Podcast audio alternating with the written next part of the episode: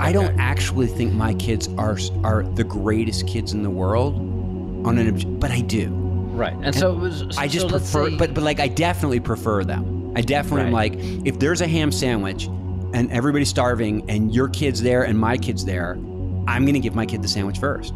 And you you seem to be saying there's nothing to be ashamed about there. Right? And Daniel knows that. He I don't think he's ashamed that he would favor his kids Okay, in but that he is worried. He's worried about the kind of world you create whenever you encourage that. Yeah.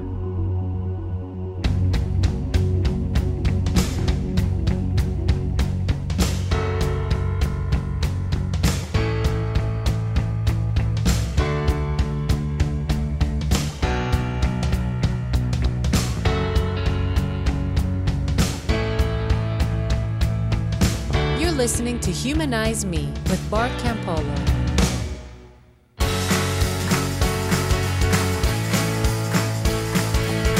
Hey, everybody, welcome back to the show. And as always, I am glad that you are here. And as always, I am glad that my friend John is here. John, I am glad you are here. Likewise, my friend. And, and, and your presence signifies that once again, we're going to do a Q&A show. Can't wait. Okay, so and I, I, know you've got one lined up, and so we'll get to it in just a second. I, w- I just want to say two things first, and the first is on last week's show, I recommended a movie, as I sometimes do, and I got some notes from people saying you find good stuff that I would not otherwise find. So like, keep keep recommending cool stuff. And so I like I have this whole book list that I know I'm going to try to get together and, and create something on the website that we can get it out there. But in the meantime, I just want to throw out a couple of things like or what what's happening right now. And that's what that movie was. That was a right now recommendation. And I'm reading a book right now that is, and I, I like it sounds like almost uh, too ironic that is blowing my mind. Um, and it's Michael Pollan's new book. It's called How to Change Your Mind, and it's about psychedelic drugs and their history and and and the, and their kind of natural history, like where they come from and how they work and their medical stuff, and then his own sort of experience. Um, and he's a guy just like me who is totally secular and is a little bit scared and comes to the realization that if he really wants to understand the most he can about the good stuff in life, he's he's going to have to check it out.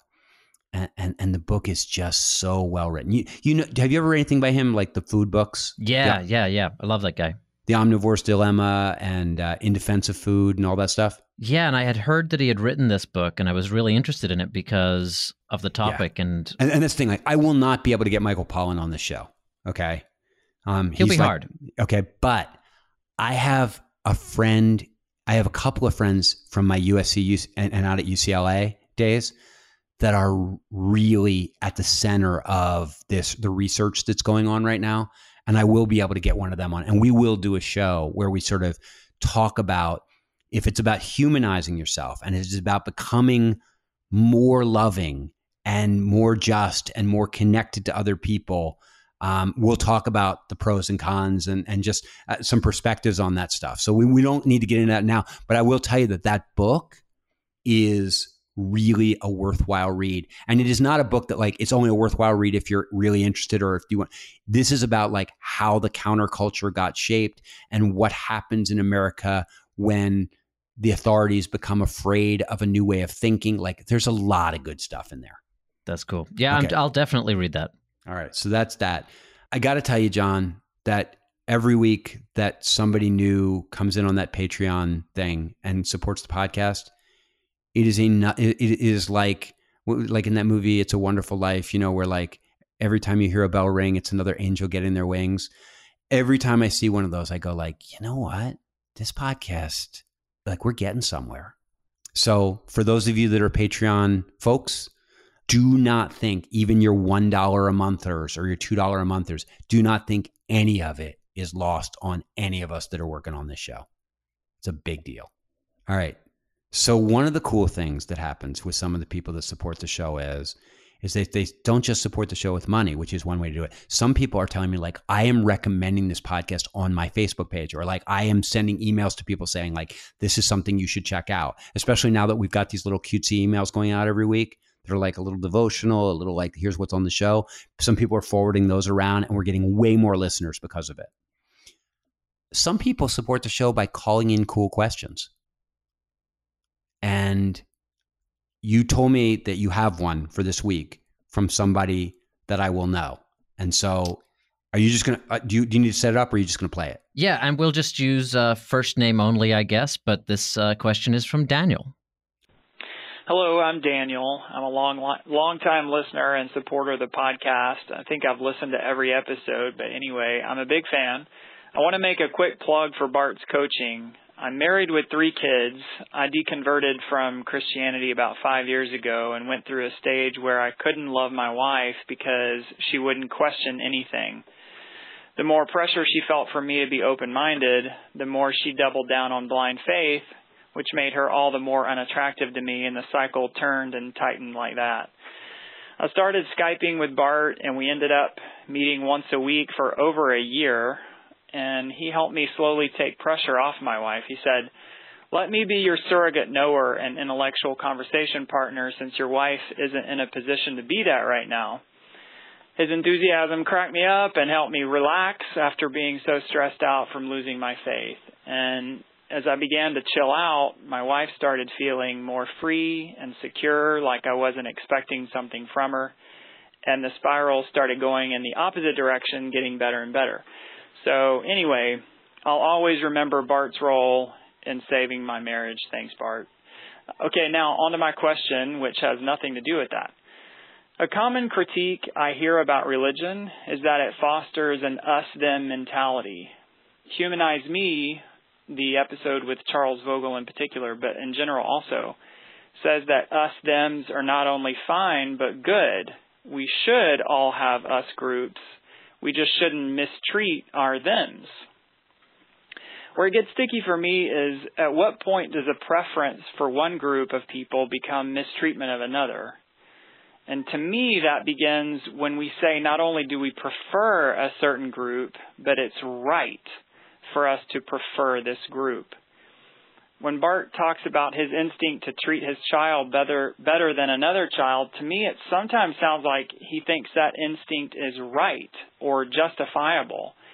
It's one thing to not feel guilty about it and acknowledge that it's perfectly natural, but it's another to think of it as right. So to me, when I cultivate loving relationships with people inside my group goes to it is right for me to favor my people it's only a matter of time before I've mistreated someone without realizing it was mistreatment. The other problem I see with embracing us thems too unreservedly is that when you feel justified sticking to your us group, you don't get challenged on your beliefs or values or ways of thinking, and it becomes an echo chamber. So, my question for Bart is Do you see any problems with creating communities with distinct definitions and fostering loyalty to those communities? And if so, at what point does this whole thing become negative or unhealthy? Thank you, guys. Wow. That's some question. Yeah, that whole thing is. And it's so well worded. Well, I mean, as you figured out from the beginning, like, I know Daniel and he's smart as a whip. And so that doesn't surprise me at all. Um, and that whole that was first, quite a compliment, by the way. Yeah, that whole first part. I mean, I don't even know what to do with that except to say that that's just there's nothing better than to feel like when you're trying to be helpful to somebody to hear that it actually ended up being helpful. And, well, it sounds uh, like he has quite a story there, and it, it all turned around, and, and he's very grateful, which is awesome. Yeah, and, and I mean, you know, as with most of these things, you know, he really did all the heavy lifting, but um, yeah, it's just, that's just an awesome thing, and and I, am getting to coach a lot of people these days, and and and I've been doing it long enough now that you do have some people that come back at you long after you've ended up, and and you sort of find out what how it turned out, and you know it, it, it's it's it's it's pretty encouraging. Like like you know, there's one thing like we end up talking about on the show is the idea that just receiving what they're giving you can make a difference in people's lives, and and I, you know I, I just over and over again am reconvinced of the value of human relationships and the transformative power of human relationships. And so, Yeah. anyway, so that we'll just leave that there because then That's so after cool. like he makes me feel awesome, he asks a question and I'm like, oh my gosh, like where, like what do I even do with that?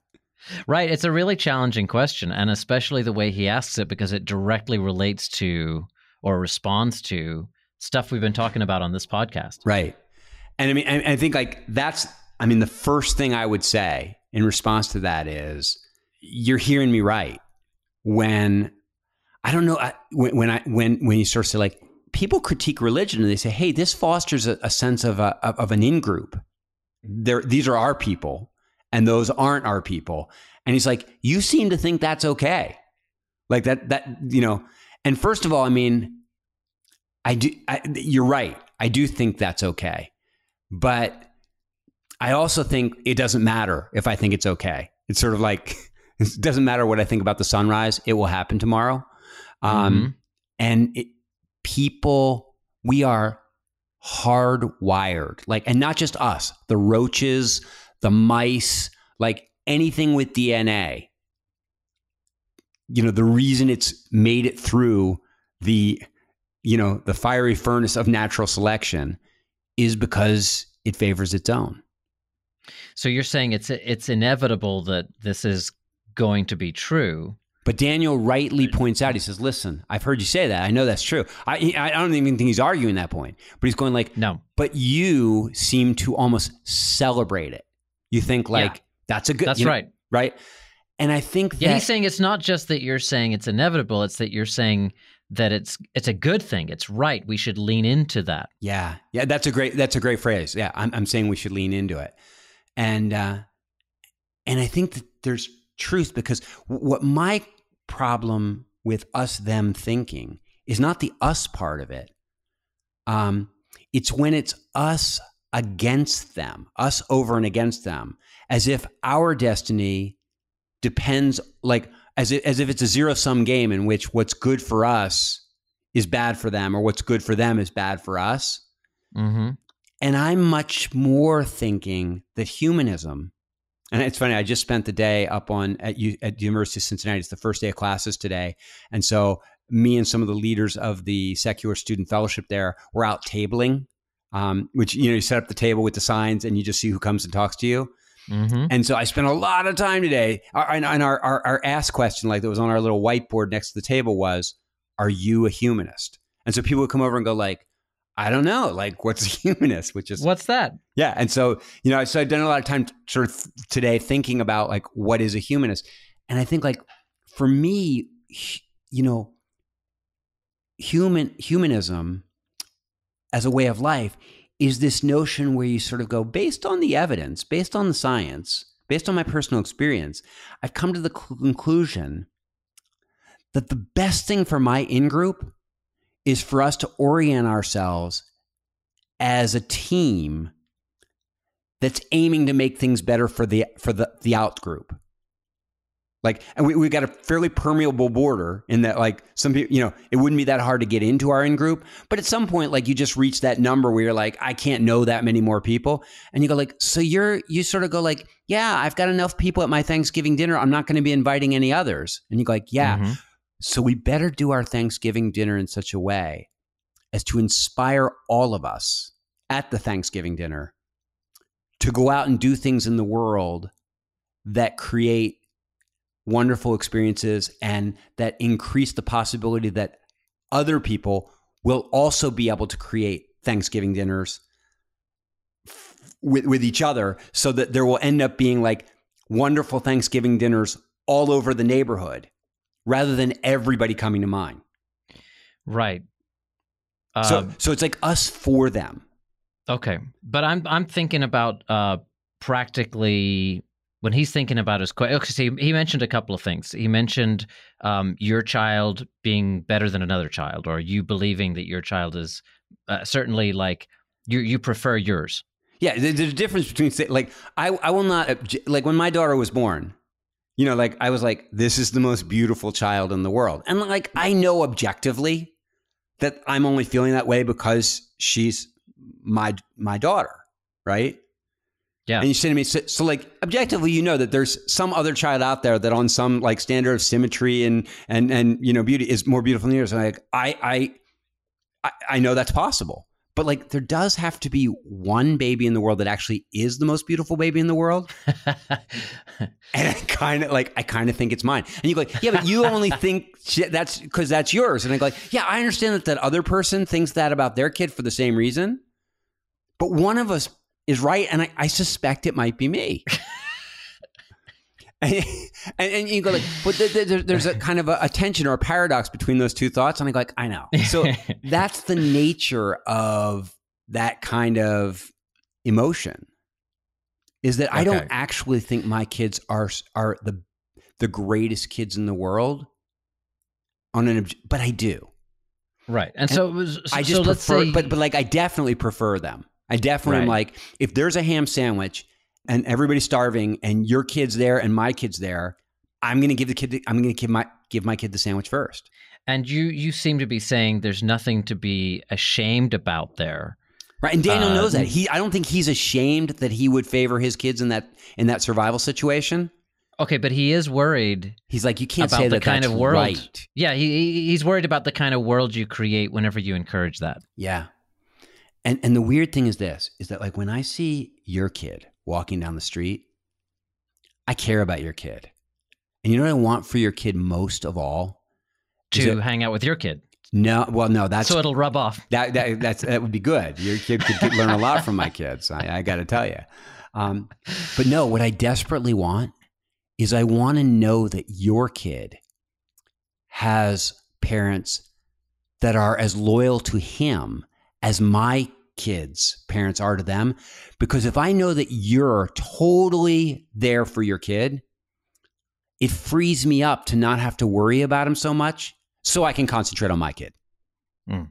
But like if I'm if I feel the same amount of obligation to your kid as I do to my own, then like I I I I go and, and and the kid down the street and the kid around the corner and I go like if I'm responsible for every kid in the world equally, I feel like it's like I'm going to try to water 10 million plants with this one little cup of water I have, which is my life. And I'll put I'll try to put a drop on each one. I'll run out before I get to the end and they'll all die of thirst. Well, okay, and that's a very practical concern. It's better for me to just go like, look, I can only water so many plants, so I'm going to yeah. draw a circle around the plants that are my my my particular responsibility and i'm going to hope i'm going to hope that you do the same so is that is it out of pragmatism basically that you don't agree with the idea of ev- eh, treating everybody equally or, or, or having the same consideration of everybody yeah first of all i think it's completely unrealistic mm-hmm. and then i just go like to the genes thing like like i don't know if you know very many adoptive parents or foster parents or things like that i know lots of them and I admire them greatly. But I will tell you that like one of the the things that the ones that have done the best of it have told me is they said like they try to sell you at the agency that if you put in all the same inputs as you would with a biological kid, you'll end up with the same kind of bond. And they're like, maybe, but not usually. Because the weird thing is, is that like when I put energy into my kid, sometimes he shows up with some weird attitude or some like some emotional issue that's like really crazy. And I go like, oh my God. And then I go, wait, oh my gosh, that's my dad. Like I used to see it all the time in my son. It's like, I was like, oh, I recognize that. Mm-hmm. And I, and I had a lifetime of experience that would tell me like, do this, don't do that. And my dad would sometimes call me up and say, Bart, I was with Roman and you know, this thing he's going through, you're not like this, Bart. You're not like this, but he he's like me. And I'm telling you, this is what's bugging him, and you got to stop doing that. And my mm. dad could give me insight. And yeah. so, because we were all concentrated on Roman, and Roman had the same genes and the same, like, there was all these ways in which it was a more efficient caregiving system than if you'd have given me, like, your son, John, lovely kid, but like, he's not wired up like a Campolo. Right, right. And so I would have wasted a lot of energy trying to take care of your kid that he's better off with you and my kid's better off with me in you know and not not in every situation i'm not like i'm not blind but what i'm saying is is in general i think it i think it's not only it's not it's it's not only it's just more efficient and more effective if right. And of ta- course, the world would suggest that this works. But what about with groups like uh, churches, humanist groups, th- sort of like intentional communities like that? Are they? Do, do the same principles apply? we, have you ever heard of the dunbar number You know, that's familiar, but I don't remember what it is. a social scientist came up with basically he studied he was studying groups and what he realized was is that groups could be managed using kind of personal relationships and gossip and um, you know secondhand news and things like that up to a, up to a size of about 150 Oh, right, right. and at Mhm. about 150 you would have to come up with a wholly different kind of management system to make that group function right, right. And of course, uh, ancient tribes were probably around that number often. Yeah, and and that that and there's reasons, and I, I I'm not a good enough social scientist wannabe to even be able to explain to you why it works. But I know that like if you've if you've grown up around churches, if you've grown if you worked in in startup companies, I ran I ran a couple of nonprofits, and when they would reach a certain size, you would realize like if we get any bigger, like I won't be able to have a staff meeting where I have all the city directors in one room. We're gonna have Yeah, to the structure breaks down, and you need something new. Exactly. And so, Yep. w- you know, and what I think that that sort of points to is the idea that there are efficiencies of scale in human relationships. And most of us have a carrying capacity. And so you say, like, some even like large groups, at some point they break down, like, armies have to have, you know, not just they have to have battalions and then they have to have companies and then they have to have you know you, you know I, I don't even know i'm not a military enough person to know all the all the um, differentiations but they realize that you have to have smaller groups within the larger group in order in order to have kind of an effective sense of camaraderie and in order to kind of have eyes on all the things you need to have eyes on. And so you say well wait a second won't those soldiers become more loyal to the ones in their own company than they will to the ones in the other. Like, you know, if you see a movie like Saving Private Ryan and you realize that these guys, they're not that excited about going to save this Ryan guy. They don't know him. But like there are eight of them. And like if one of them gets killed trying to find Ryan, they go like, they value this guy's life more than Ryan's life. And then they get to where Ryan is, and guess what? He won't go with them because he values the life of his eight person team more than he values their lives. It's not that he doesn't care about them, but he's just like, these are my guys. I got to stay with my guys, and they re- and they respect that. And so I think that you realize that you actually want, in order to, in order for everybody to get cared for in the optimal way, you want to have small groups within the larger group. Now, now when D- Daniel says, "But is that right?" and I go like, on some level, what's right is what works. Yeah, I was going to say it's it's sort of a utilitarian idea there.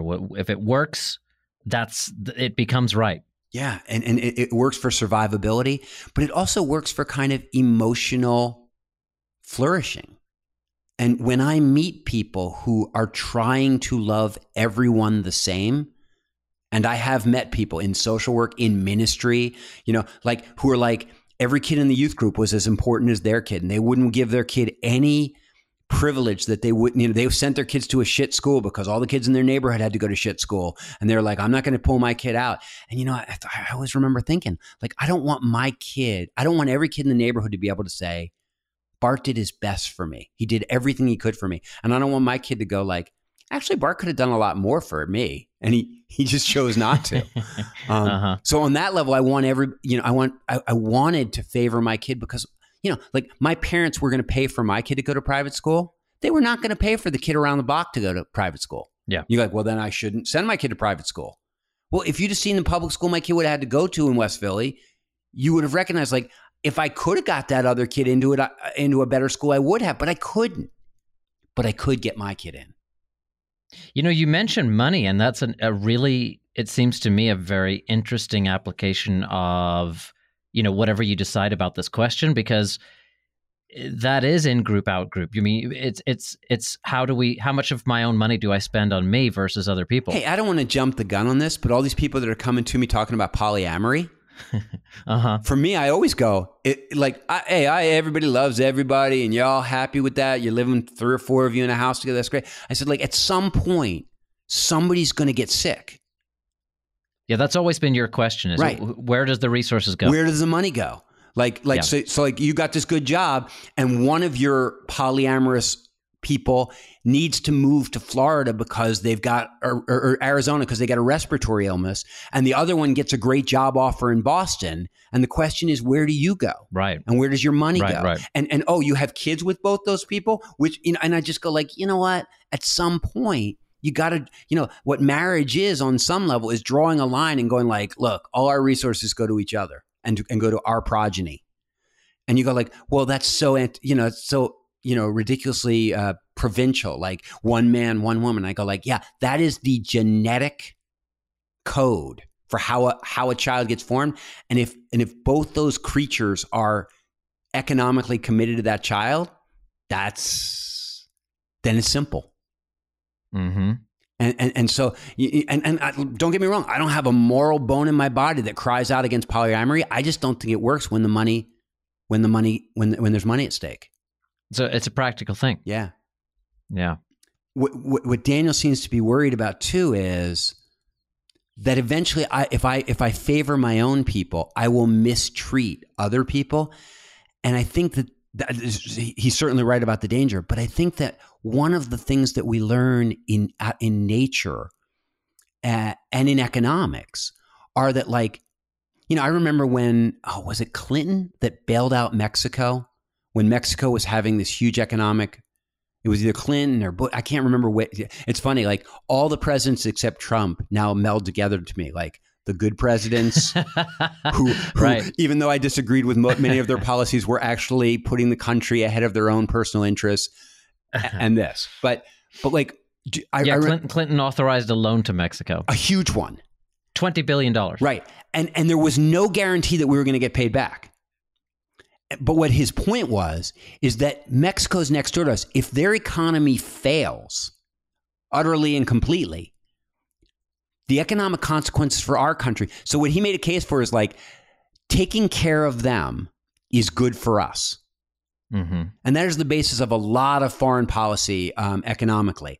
Is you go like, why are we get you know you, like like people are like we're the most generous country in the world. Look, like we give all this money to Haiti, we give all this money, you know, and you go like, yeah, why do you do that? Well, like there's a certain sense in which you know China is being incredibly generous right now with lots of countries in Africa, and you go like, why are they doing? it? They're opening markets, man Mm-hmm. failing African countries ultimately burn a lot of charcoal, pumping a lot of bad stuff into the environment.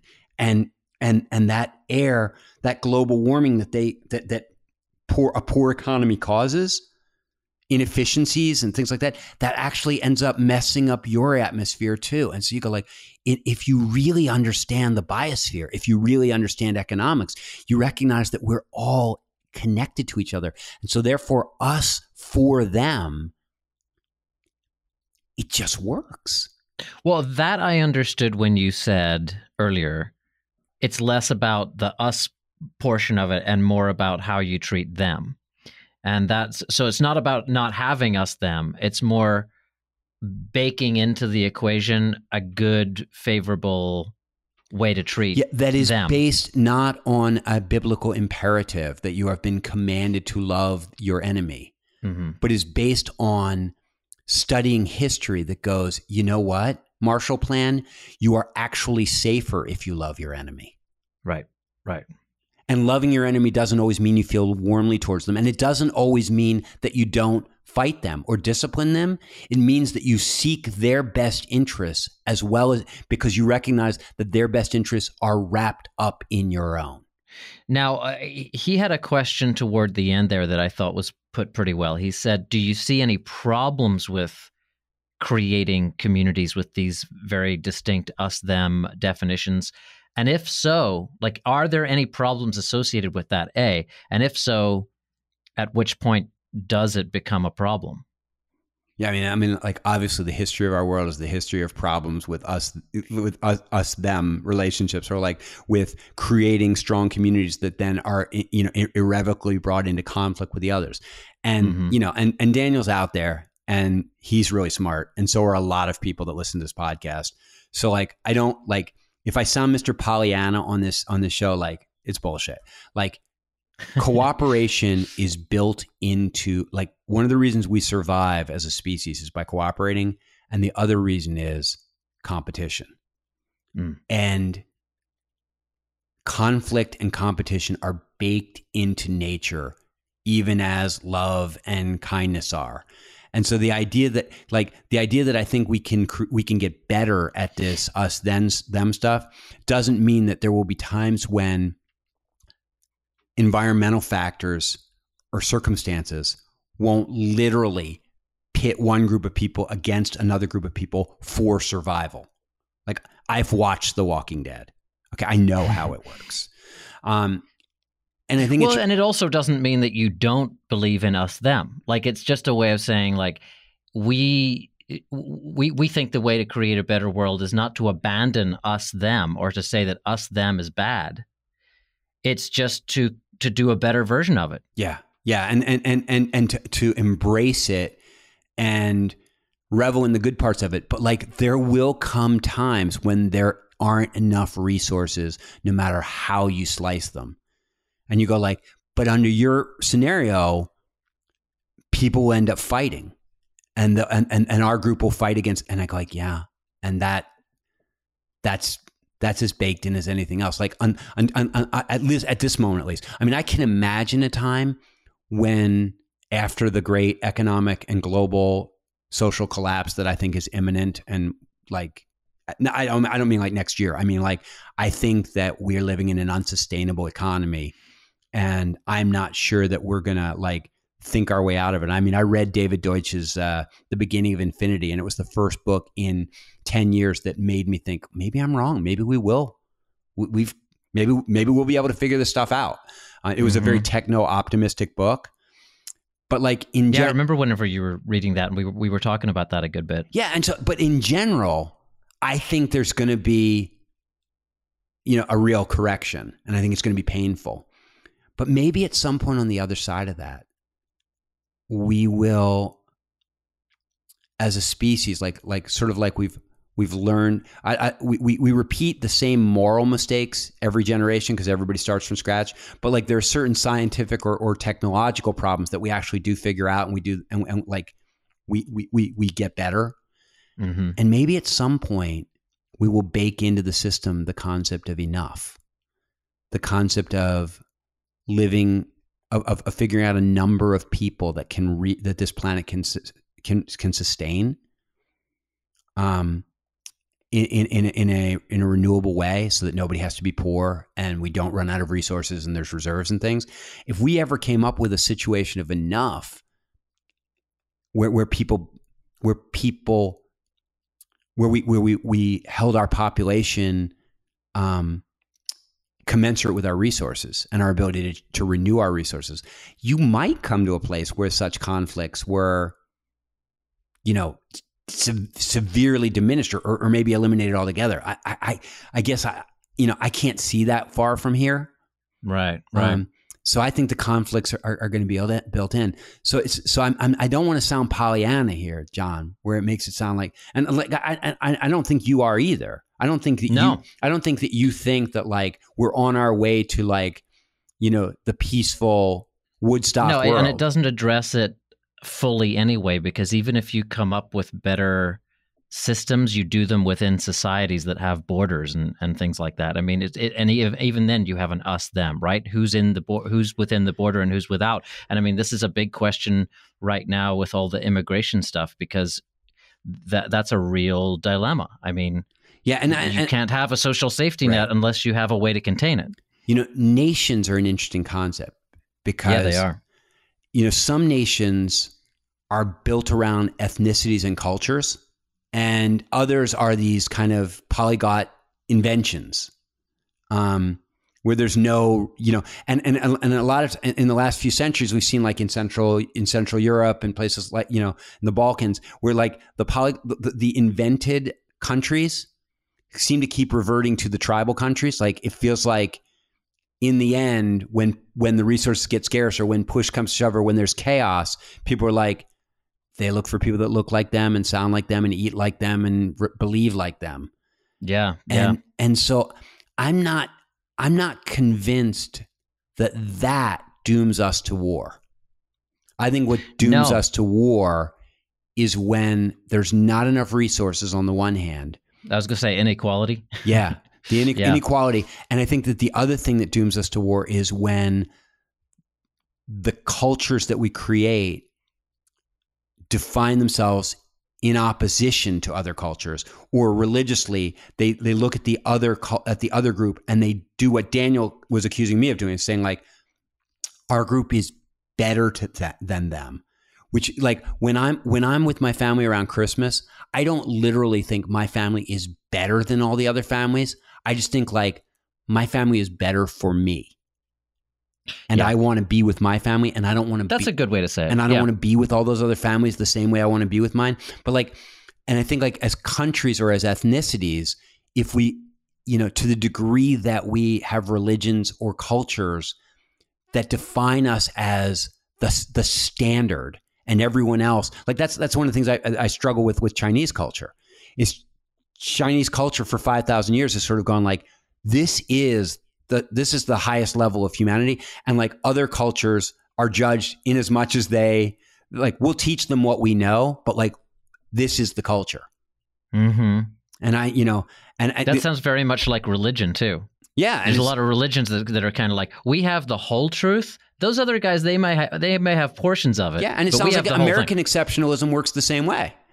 Yes, that's right. you know and so and so i think like it's really important to recognize that loyalty to your own country is not the same thing as as actually believing that your culture is sh- and should be the defining standard of human of, of humanity Yeah, you know, and politics is hard right now because I like I like today I read about McCain and Trump, and Trump was described as a nationalist, but I had just got off reading McCain's farewell Letter. letter, to, to to America. Yeah, and it was like it was red, white, and blue from beginning to end.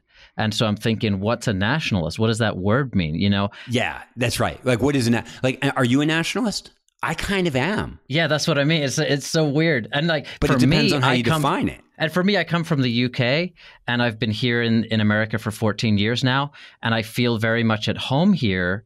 But it's not, you know, part of the citizenship oath is do you renounce all allegiance, you know, completely to that other place? And I'm like, no, they don't feel like a them to me. Like, Right. And are you are you more loyal to Northern Ireland than you are to say like Jakarta? of course. I should hope so. Yeah, of course.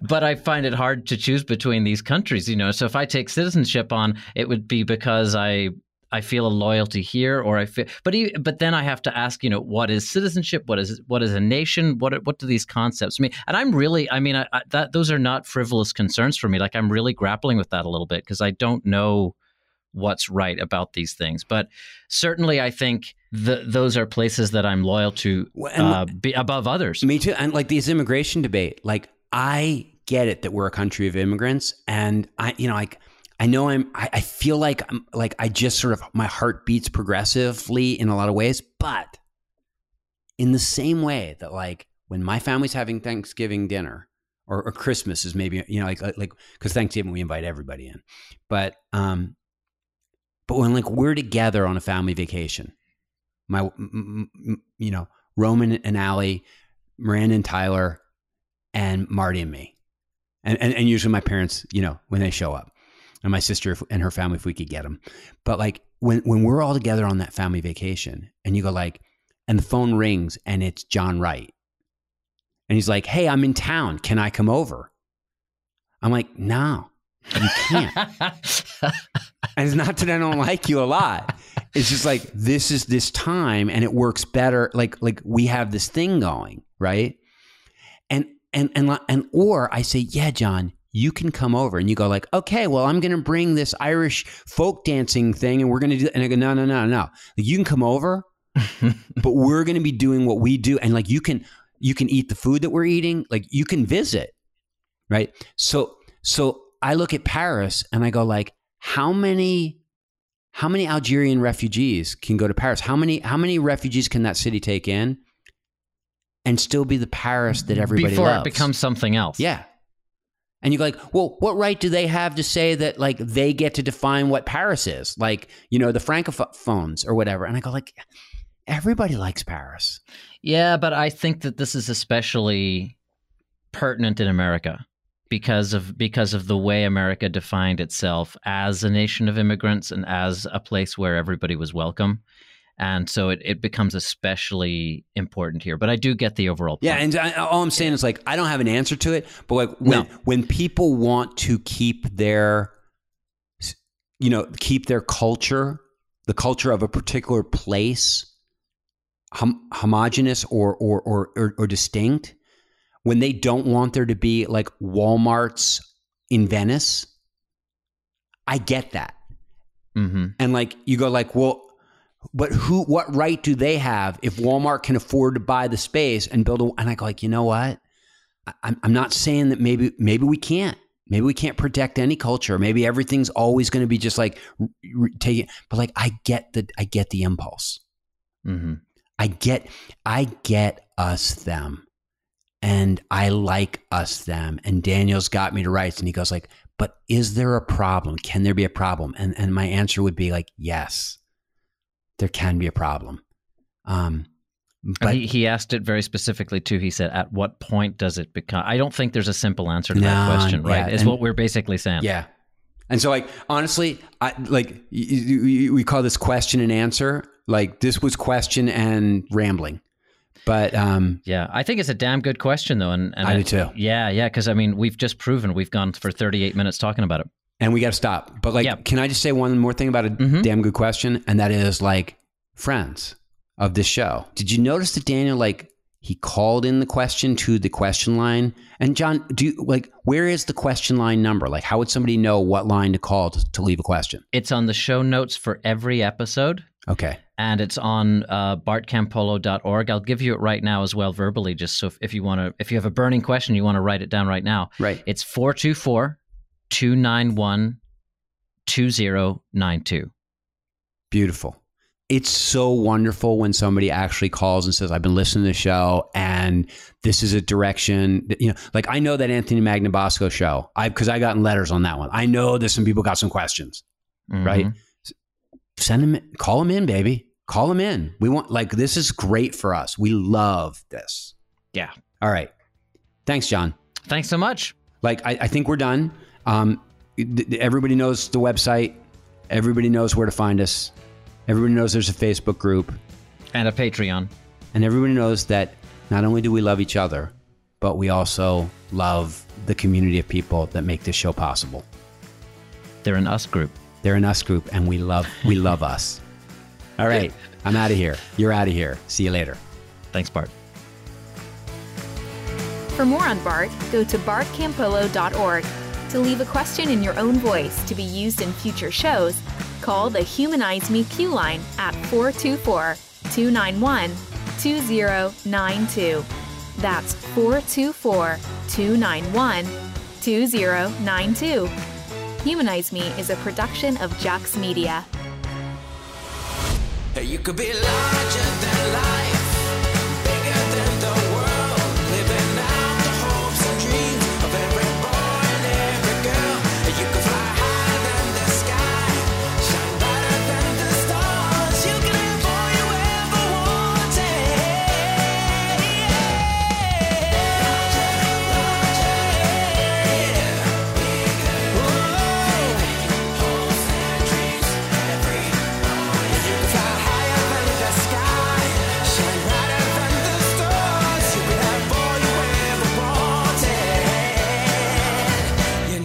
You could.